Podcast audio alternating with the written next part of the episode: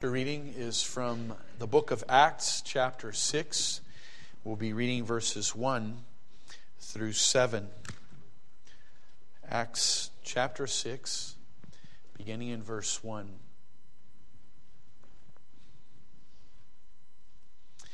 Hear God's true and eternal word. And in those days, when the number of the disciples was multiplied, there arose a murmuring of the Grecians against the Hebrews because their widows were neglected in the daily ministration.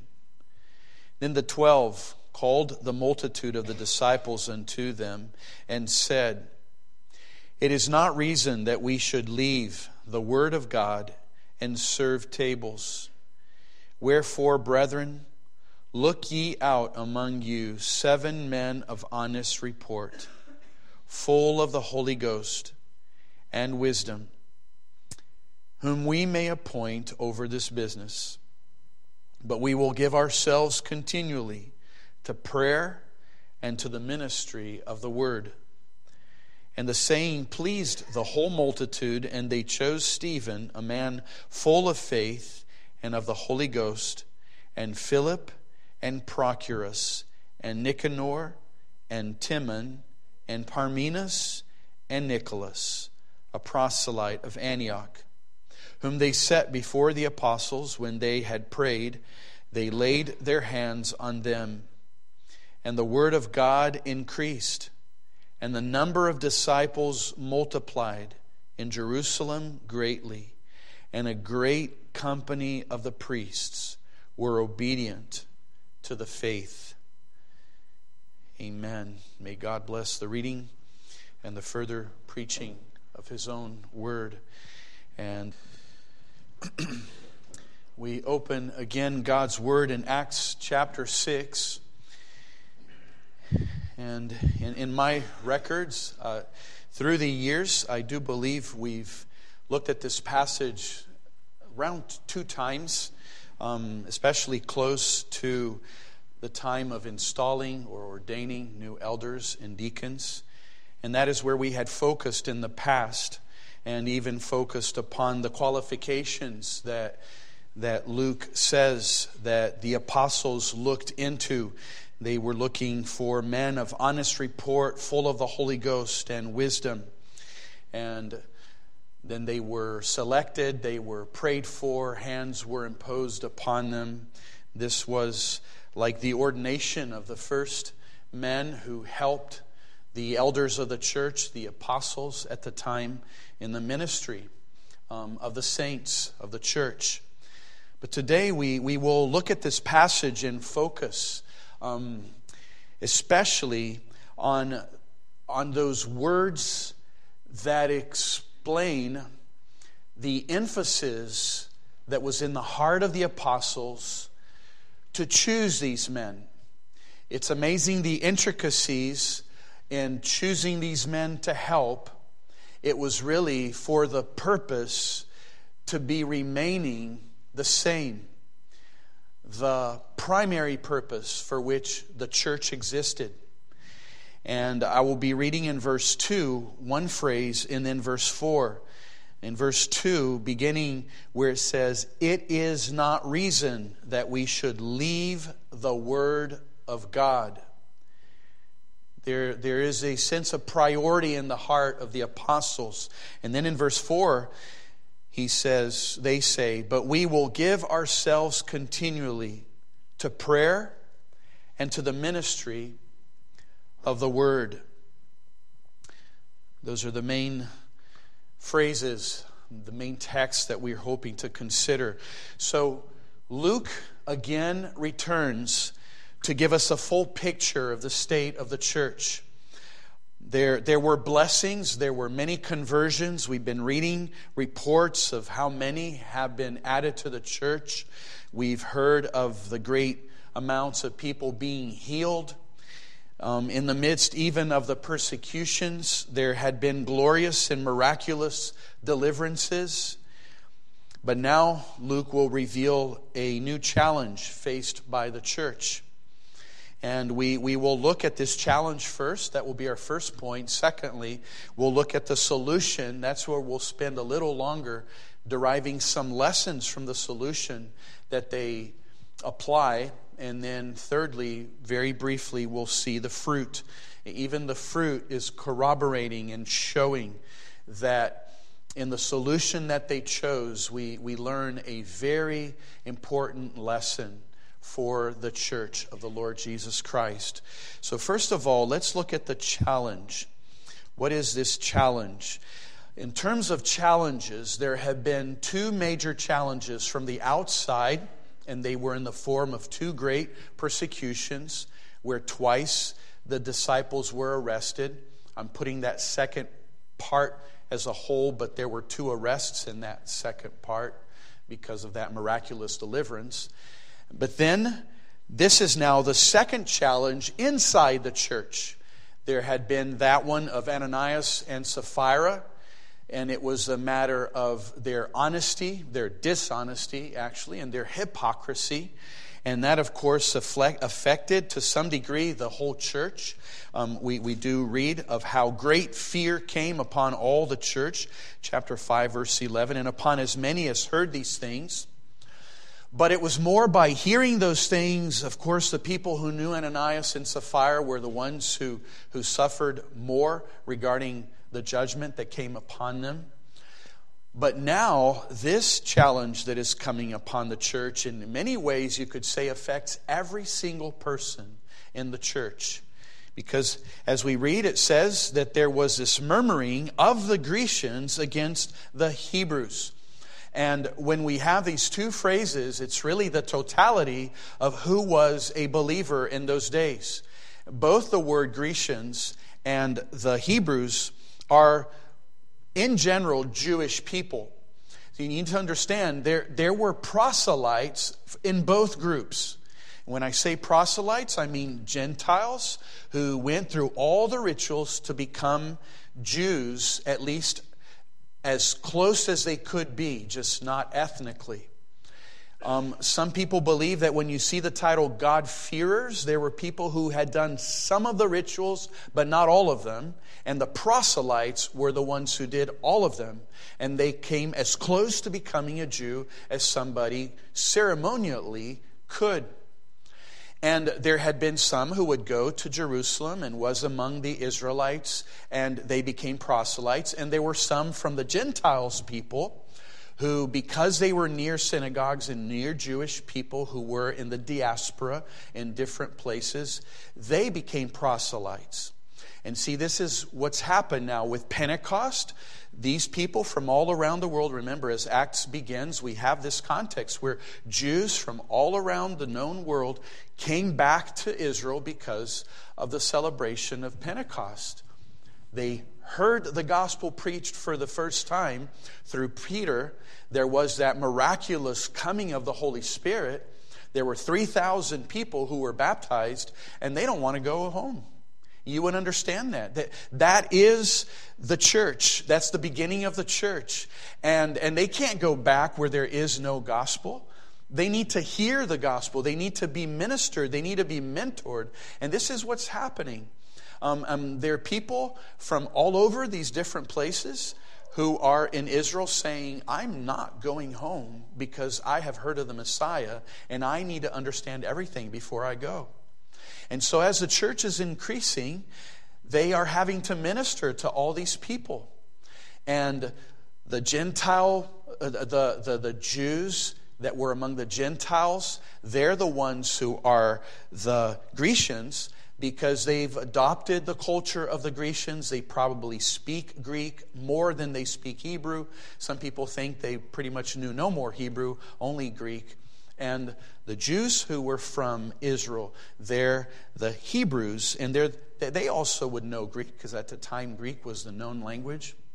But they spoke Hebrew more, and in their synagogues, Hebrew was more adhered to, and Aramaic, another language that was also among them.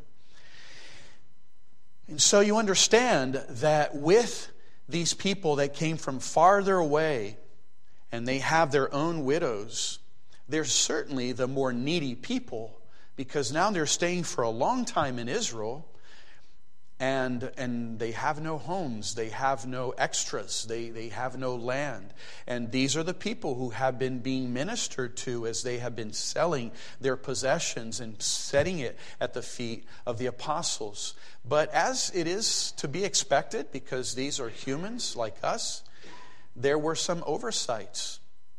But the oversights began to be very visible in, in how they were falling. It was the widows of the Grecians who were being neglected when they compared the widows of the Hebrews. So that indicated that, that they were more perceptive and they were leaning toward. There was an element of favoritism for the needy ladies among the Hebrews. And the widows of the Grecians were being neglected. Now, there is, um, there is in essence like a play of word when it says that the, that the widows um, of the Grecians were being neglected because the word widow in Greek, it's derived from a root meaning forsaken. It could even be used for a woman who had been forsaken by her husband so that she was divorced now. So she was seen like a widow in the world. And a woman who has lost a husband and no longer that husband to care for her. She, she is forsaken in, sense, in the terms of, of her providence. And so basically, the complaint was that those who are forsaken are now being neglected. Now, you, you can look at this situation and, and wonder, well, who, who's to blame? This is because of the choice of the word murmurings. It's interesting. Many commentators point to this. This in the Greek, when we see the Greek um, translation of the Old Testament and we hear of all the murmurings of God's people in the wilderness, it's this word murmurings that we find here. So it's not positive. It, it, we can't think like this well, they were doing bad things, so they should complain. Well, there's, there's a biblical way of complaining. As soon as they noticed perhaps some, some lack of balance and favoritism on one side, they should have gone immediately to the leadership and, and mentioned in a loving way, not even, not even really complaining, just saying, I'm just stating a fact. This is happening. I've noticed it four times. There's that widow living near my home. I never see the food arriving to her you know, there's a way to do it, but it implies here that there were these murmurings, there were these complaints. That was one set of problem, but yes, it was connected to this other set of problems that there was neglect. There was a favoritism so this is what I mean that that everyone in the in the church was being involved because you were you would have been either from one group or the other and either your group was being accused of complaining or your group was being accused of showing favoritism and and the great problem then is that the church could divide. So, so there were multiple problems, see? Complaining and favoritism and what could happen. It could divide. Now, what's interesting is as we look at the text, really, God's word is pointing to a greater problem yet. Greater either even than division, greater than the murmuring, and greater than the showing favoritism. You know what it is? And in, as, we, as we look at the solution, we will find out what this danger is. So let me, let me go now to our second point where we see the solution. We're going to find out that in the solution, there's really a greater danger. So there are three dangers already. Because of the complaining, there's, of course, discontentment. And it's because people are showing favoritism, there's sectarianism. And then that can bring division. But when we look at the solution, when we see the very first thing that the apostles say, they're pointing to the fourth problem which is really a greater problem. So the twelve called the multitude of the disciples unto them and said, It is not reason that we should leave the word of God and serve tables. The question was okay, you all do something regarding this problem. And there would be perhaps a way for them to take care of this problem by neglecting the Word of God and taking care of the problem. But see, this is what I mean. The Word is pointing to a greater problem yet.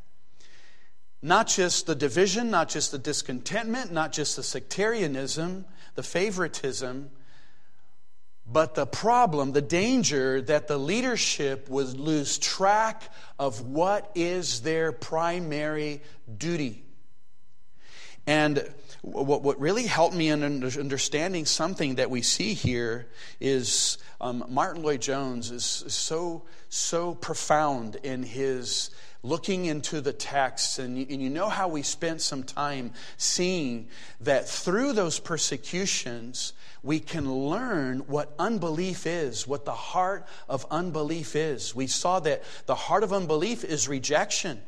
And it is an irrational rejection because they were rejecting the best men that ever walked upon Israel in terms of a group and in terms of many of them.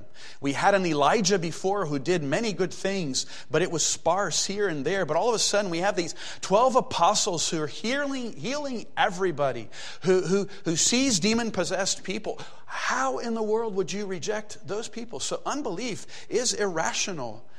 We saw through Gamaliel that unbelief is also deceptive because you can almost look like someone who believes but don't. We saw through Gamaliel also, remember, that unbelief is very blind, and unbelief never, especially the kind of unbelief that is of polite people, unbelief never sees Christ in a personal way. Because, see, that was Gamaliel. He wasn't believing in Jesus. He saw the disciples of Jesus being whipped and scourged, and he said nothing. At least it's recorded in Scripture. He didn't say, Let us listen to what these men say about this Christ whom they claim resurrected. So, unbelief is rejection, it is cruel, it is blind. All those things we learned, the nature of unbelief. You know what we learn now? As we see this problem in the church, and, and really we, we can go back and see that we've been learning it with the other problems, the nature of the church, what the church is called to be. And this is very important because what God's word is saying is giving to you and to me, if you're part of the church of the Lord Jesus Christ, we have in God's word a blueprint of what you are called to be as part of the church of the Lord Jesus Christ, rain or shine. It's important. Some people think, well, you know, everything is good. The coast is clear. Now we can preach. Oh, wait, there's persecution. Now let's go into hiding. No, what, what did they do when there was persecution? The angel came to them and said, Go back to the temple early in the morning and teach. And now that they have a problem inside the church, what are they doing? They're sitting down and saying, We're going to take care of this problem, but first make it clear that we are not going to leave the Word of God. And then they emphasize it in verse 4. But we, after they say, they, they say what the solution is to be, choose the men, seven may be enough. Here are the qualifications. And then they say, but we will give ourselves continually to prayer and to the ministry of the word.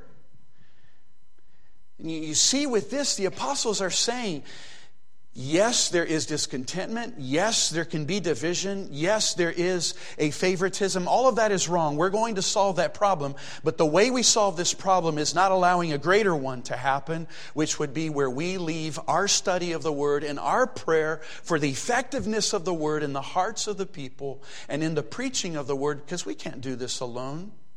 We can't even understand the Word without praying. So we need to pray and we need to preach. And we're going to take care of this problem by keeping that preeminent. So, this is what we learn in this text. Now, be, before we go to a, to a list of, of conclusions, let me just go through this. Why? Why is the word so central?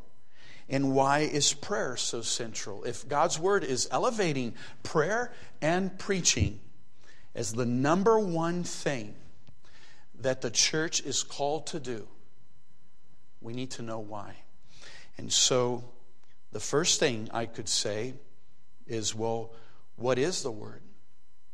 If we look at the Bible, we, we can answer well, what is the Bible? Why is it so important?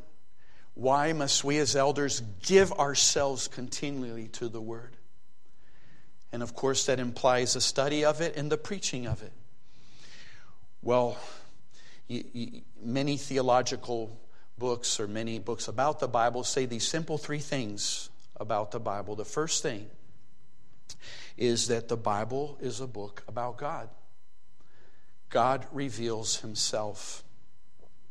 It is God's message to the world, to the people whom God created. God is speaking to his people whom he have created. And, and I speak in terms of his people in a general way. Every single soul that bears the image of God, and that's every single soul.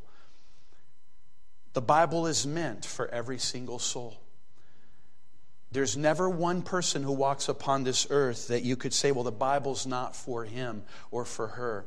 It is. It is God revealing Himself to everyone who will open the pages of Scripture. You hear and learn who God is. You will learn that He created the world. You will learn that He is supreme. You will learn that He is sovereign, that He is loving, that He is patient. We learned this morning that He is not just merciful, He's tender in His mercy. We've learned that He is faithful. He says promises. You'll find promises in the beginning of the Bible, and you find them 4,000 years later and it's fulfilled. So he's a faithful God. He's a God who keeps his word. See, this is what the Bible is it is God revealing himself. But there's a second thing that he reveals in a general, massive way in God's word is he reveals who you are, who I am. That's what the Bible does. We, we open the Bible and we learn who we are we learn that we were created by this God. We are, we are part of His creation. We, we learn that we have His very image in us, that His very law was written um, in our hearts. We, we learn where we came from. This, this is very important, isn't it? You, you have people having existential crises because they do not know where they have come from. They do not know why they are here. They do not see what's the purpose in this world. And God's word is central because it teaches, it answers all these things. God's word does not answer everything, but it answers everything God wants you to know about Him and about you. But then there's a third thing.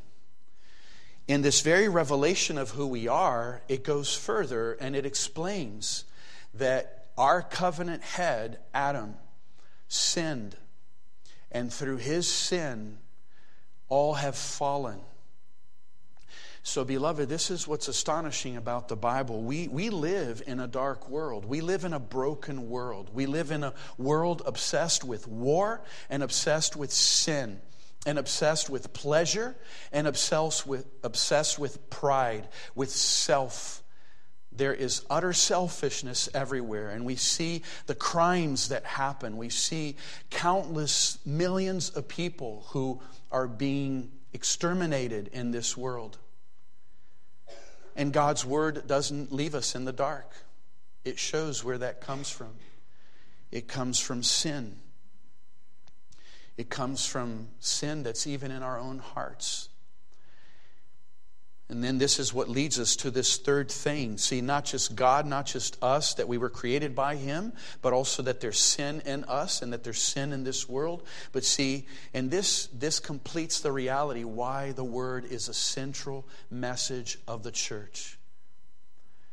It contains the good news of the Lord Jesus Christ that the very God that is revealed in Scripture sent his very Son to the very people who rebelled against him and who sinned and who do, not deserve salvation. But God promised he would send um, the, the son of a woman, the seed of a woman, who would crush the head of the serpent. And so Jesus came to this world. It is the message of salvation, the good news of the gospel, everything that we need to know in order to have life and to have hope. The sin that is our problem, we find in Christ the solution. He died for sinners so that your sins, when you believe in Jesus, they are wiped away. They are forgiven. You are cleansed. And the righteousness that you need to appear before God, you receive by imputation. He applies it to you by faith. You do nothing. You believe and you repent. And that literally is nothing because there's no effort in any of that. There's no merit. It is not a work. It is the opposite of a work. You are acknowledging your sinfulness. You are acknowledging that you have no salvation in yourself. And, and Christ saves you, He cleanses you. He pardons you. And see, this is what that world was finding out. Those people who were waiting for the Messiah were hearing, He came. And we saw Him. He was buried. He, he was killed well, he, he died on the cross. He gave his own life. He was buried, and we saw him on the third day. We are witnesses. And you know, remember when they told the priest, and also the Holy Ghost is a witness to, with them, it, the power that they were manifesting in healing all those people and, and coming forth out of a prison without any kind of, of effort and with no weapons. All of those miracles were proof that the Holy Spirit was a witness right alongside them. And the multitudes were believing, they were trusting in Christ. They were leaving that group of rejectors and they were associating with those who are embracers of the Lord Jesus. That's why the word had to continue, because salvation had to continue. And now let's say a word about prayer. Why prayer? So we see the importance of the word. What's the importance of prayer? Why do they give themselves continually? It's like they don't take breaks to, to, to even eat. They, they, they will give themselves continually to prayer and to the ministry of the word. Well, what is prayer? Why is prayer so central? Well, prayer, in a very simple summary, and is, is speaking to God. The Word is God speaking to us, prayer is us speaking to God. Isn't it interesting that in, in this phrase that shows the central ministry of the church, it has to do with communication? You put together those sermons on communion with God. God communes with us, and we commune with Him. And the leaders of the church were saying that's our primary task. And we can't let that falter in solving this problem, we will have to find a way that keeps this priority going. When we speak to God, of course, we, we can praise Him, we can thank Him, we can petition things from God. And when we petition, it can be things for ourselves, things for others. When we pray for ourselves, we pray um, for provisions, we pray for forgiveness. When we pray for others, we pray for provisions and we pray for forgiveness. And when we're doing this, we're, we're acknowledging we can't have anything. I can't have my daily bread. I can't have the forgiveness of my sins. I can't be delivered from evil if thou, Lord, won't help me and do it. Prayer is a confession of dependence and go to the apostles now. Why are the apostles saying we need to give ourselves continually to prayer and to the ministry of the word? Because they understood that it would be impossible to make a Sadducee who was a rejecter of Christ and who wanted to slay them to turn that man into a believer in the Lord Jesus Christ, to turn a polite unbeliever like Gamaliel to become a follower of the Lord Jesus. They couldn't do it. No matter how much they gave themselves to the Word, they needed the God of the Word to do the work. And so prayer is really that confession. You know, since we can't explain it without your help, since we cannot produce the effect in the hearts of people, since, since we cannot um, convert souls, we pray to the one who can. They, they went to the one who, cares, the one who has the power to do it. Isn't it beautiful how it fits together? And it's not showing that prayer is more important than the word. Some people have said that prayer should go first because he puts it first here, um, but we will give ourselves continually to prayer and to the ministry of the word. But then you need to realize that before, when he just mentioned one, he said it is not reason that we should leave the word of God and serve tables. And in that place, he left prayer out. Really, when you put that together, it's showing they, they, they're, they're together inseparably. It's not a competition between prayer and preaching. Um, you need both. We need to give ourselves to both. In, in a sense, we'll, we'll always feel we're not preaching enough or studying enough to preach, and that we're not pray, praying enough and praying enough for the effects of the preaching and praying enough for every soul that, that is to hear the word. Because that will be the truth. We'll, we'll never be sufficient to these two things, they, they go together. Now, let us take a few conclusions as, as we look at this solution. You, is it beginning to crystallize in, in, your heart? See how this solution is really teaching all these things. Let, let me put some of these things in, in order. The first thing is then to understand that the primary task of the church is to pray and to preach because God desires his kingdom to expand. That's really the key. This is what's happening, isn't it?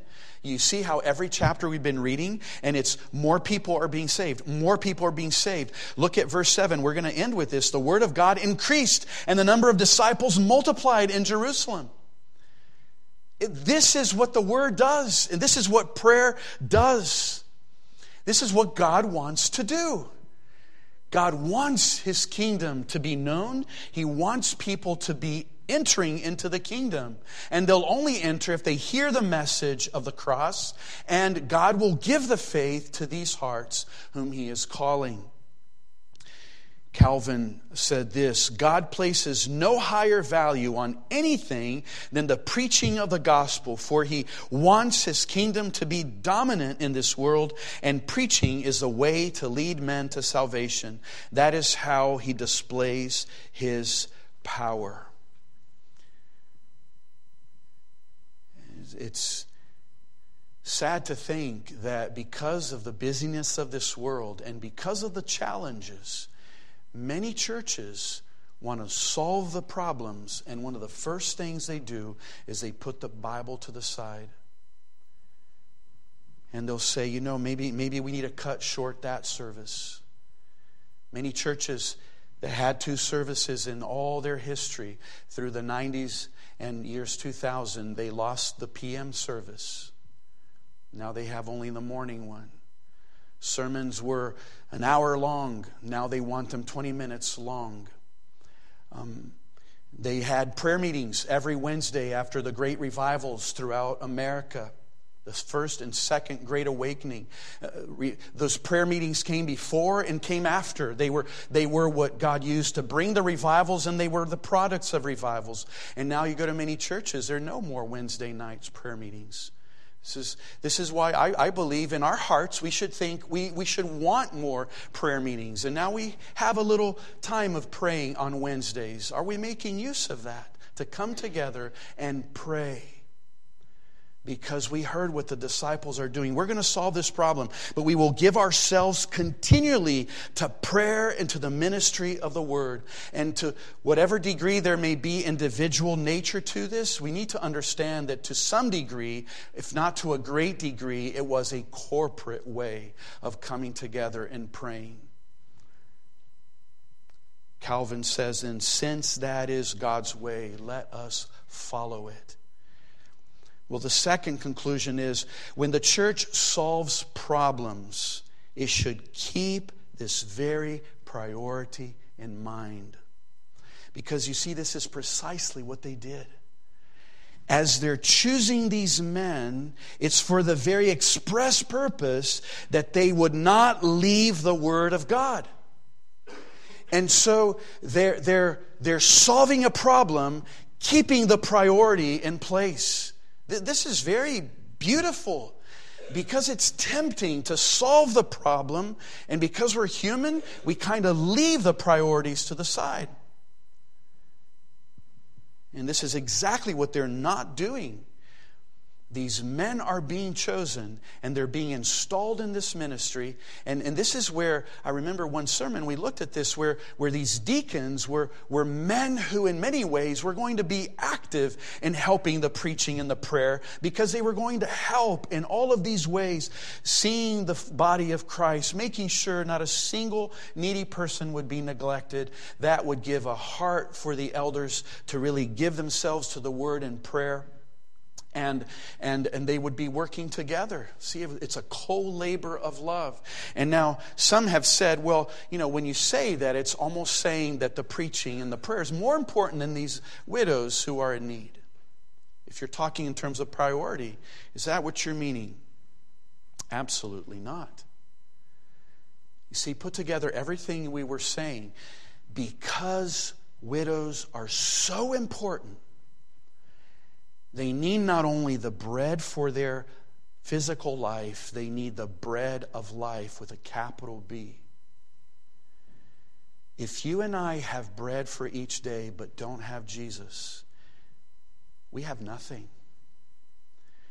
So it's really a way to say, since our widows and since every soul in the church is greatly important, we need to continue feeding them with the Word of God.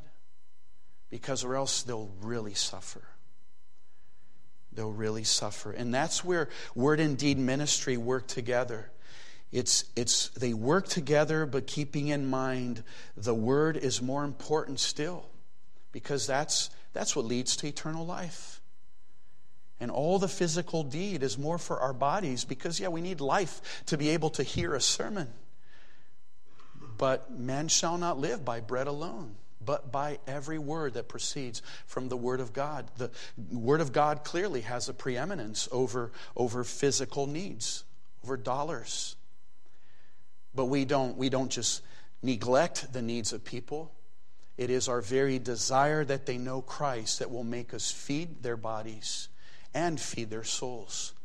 So you understand, it's really tackling the problem, but keeping the priority. And then, thirdly, we could say this conclusion those who are not making use of the Word of God preached and proclaimed are not living in line with what is the main task of the church. If, if elders need to give themselves to prayer and preaching, that doesn't mean that that's only the preachers who have that task. They need to preach to people. So the whole body has this task. That's why I meant that this is really teaching the nature of the whole church. What is to be more important in your heart and in mine heart is that not only if a pastor and an elder is the one who gives himself to the word and preaching in terms of an office, the, the whole body of Christ has to say and to think, Am I giving myself to the preaching of the word? Acknowledging this is the primary task of the church, my primary need. So it is always beautiful and encouraging when, when, when we see in churches souls that are hungry and souls that come to church, souls that don't want to miss a service. They, they, they, as physically possible as they are. We understand that it, things happen. But you understand the message. We, we need to have this in our own hearts I need the word. And then think of it throughout the week. We heard yesterday um, how in the many families there was such a hunger in the beginning of our very congregation that they were always taking sermons with them and in the cars. Today, more than ever, that is easy to be done. And there are people who make use of that. But are you making use of that? Are you, are you hearing sermon after sermon after sermon? Throughout the week, we may be able to hear three, four, five sermons, and God's word will be ministering to our lives. So remember that. And then, fourthly, let us remember also that in every attack against the church, Satan is behind it, and he's desirous to harm the church. See, Satan was happy to see them in bounds, he wanted to see them slain. Satan was happy to see Ananias and Sapphira fooling and tricking the apostles. He wanted to see um, a lot of hypocrisy inside the church. And now he's happy to see this division. He loves sectarianism, he loves division. He's behind it all. And now it's interesting. I'm going to read a quote from Calvin when he preached on this passage, he made me think of another problem I wasn't even thinking. But I can see how this problem can come into the hearts of people. Look what he says. Um, he says this If Satan thought that by encouraging tumult and turmoil he could keep the kingdom of our Lord Jesus Christ from growing, he would immediately have gained an advantage over us with his craftiness if growth in numbers discouraged us. And we said, Oh, because of the grumblings, dissensions, and quarrels, fewer Christians would be better. We would do better not to be concerned with bringing a lot of people to the knowledge of Christ. Should that have happened, the devil would have the upper hand. So even though we have tumult and turmoil, let us do as we are commanded and work to win the whole world to God and bring it to obedience unto Him. We must pay attention to everything that, that, that God's Word tells us here. He says it because the number of believers was growing that this murmuring arose. He does not add that the apostles repented of growing the church and of drawing a large number of people to the faith, but to the contrary, we see how they did not cease, but always preached to reach out to the unfortunate people who do not know their doctrine, do that everyone might be resolute in it, and so that each person might receive it. Therefore, we must do as much as and desire especially that the gospel be extended and increased throughout the whole world. The problem that Calvin made me think that I hadn't thought is they were seeing the complaining.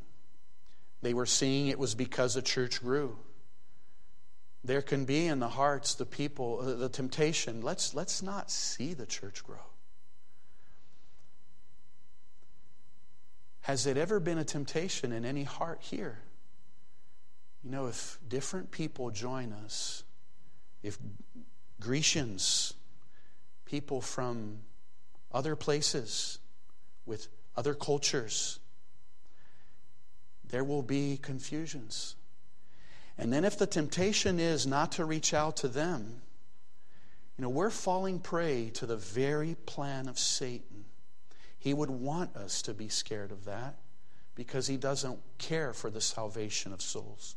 And I loved it how Calvin put it that instead we should be willing to see the whole world and bring it to obedience unto him that we would work to win the whole world.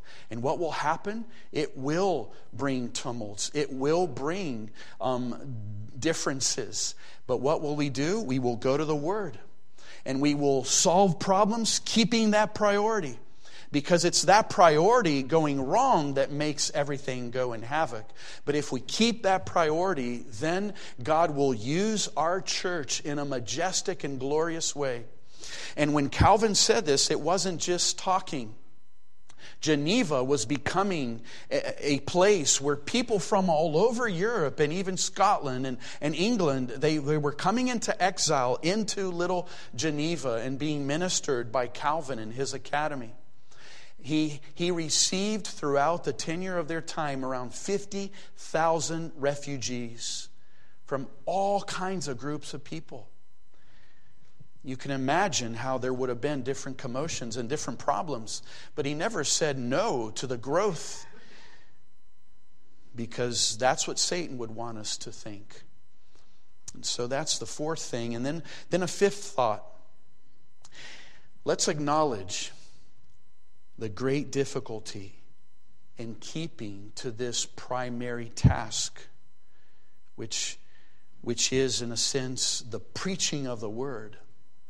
And when I say let's, import, let, let's realize the difficulty, that means that we're going to see that we need prayer.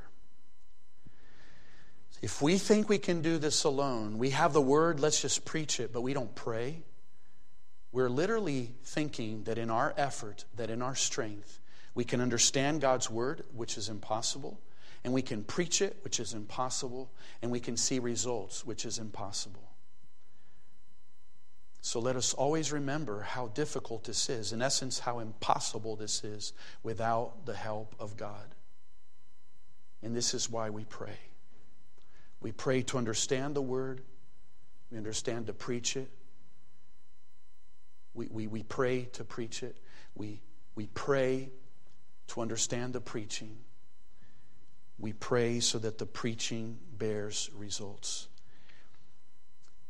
And Calvin has another quote, I'll just summarize it, where he says, If the very apostles are saying, they, they had all these gifts, they could heal almost anybody, it seems.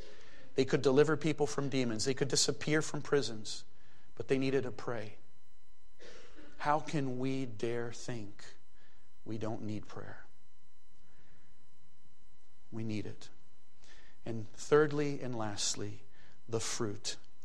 And this is what's so beautiful. It, it, Luke could have said the, the church grew, but he says in verse 7 and the word of God increased. See, he's, he's been emphasizing the word. We need to solve this problem by not keeping sight, uh, by, by not losing sight of the importance and primacy of the word. And so then, when they do that and they give themselves to the word and to prayer, the result is, and the word of God increased. And the number of the disciples multiplied in Jerusalem greatly. And, and here's an astonishing blessing. And a great company of the priests were obedient to the faith. And this comes at such a precious time because we just finished seeing how a lot of those Sadducees in chapter 5, who ended up, when they heard Peter taking counsel to slay them, now we find many of them obedient to the faith. This means they were converted. And this means that the word bore fruit and the prayers were answered and the church is growing. That means that there may be more problems. Then what will they do? They'll repeat the cycle. Let's solve the problems, keeping the word primary and never ceasing to pray. May God help us that we would simply apply these, these very simple principles. When there are issues, beloved, come with a loving heart to one of the leadership. Open your heart, reveal the difficulty, the challenge. We don't want to see sectarianism. We don't want to see people neglected. That was the wrong thing. The leadership needs to know. Let us not murmur. Let us not grumble. Let us not be discontent. Satan loves that. He can bring division. But in our solving the problem, let us all keep this in mind. May the word remain central. May my heart be given to prayer.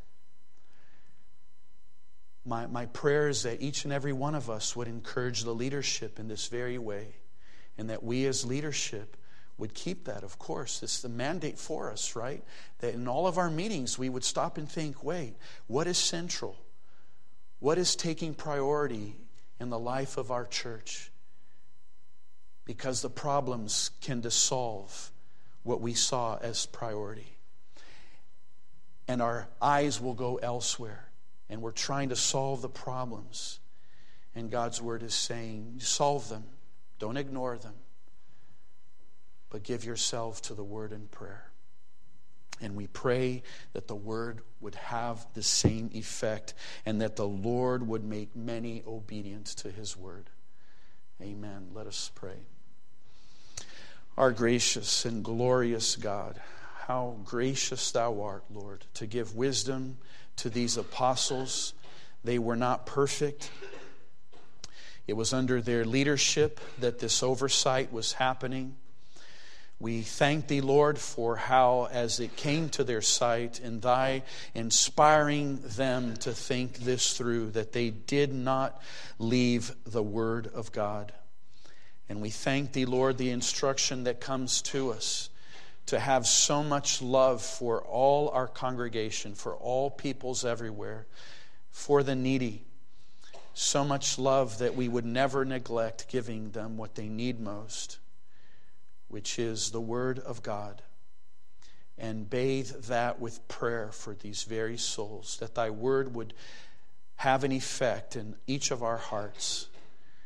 Lord, we pray that Thou would minister to every soul, that Thou would give, Lord, what is necessary. We think, Lord, of the great challenge and trial that Thou hast brought in the, in the death of a loved one. And Lord, we see how we truly need prayer, how we cannot do this alone. We have no words to say. The funeral will be forthcoming, and we plead, Lord, from heaven that Thou would help Len, that Thou would help these children, that Thou would help the whole family, that they themselves would give themselves to the Word and to prayer. Satan, Lord, would, would have his way in desponding people, discouraging, causing people to doubt, causing people also to lack trust in thee. We pray, O oh Lord, that thou would not allow that to happen, but that all our eyes would be fixed upon Christ, our tender high priest who knows what suffering is of every kind.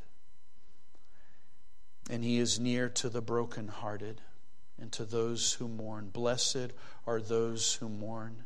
And even as we mourn the death of a loved one, may, may it communicate to our hearts, Lord, the mourning we should each have for our own sins and how we need the Lord Jesus and how we have him we have the one who cleanses us and who pardons us and who can comfort the distraught.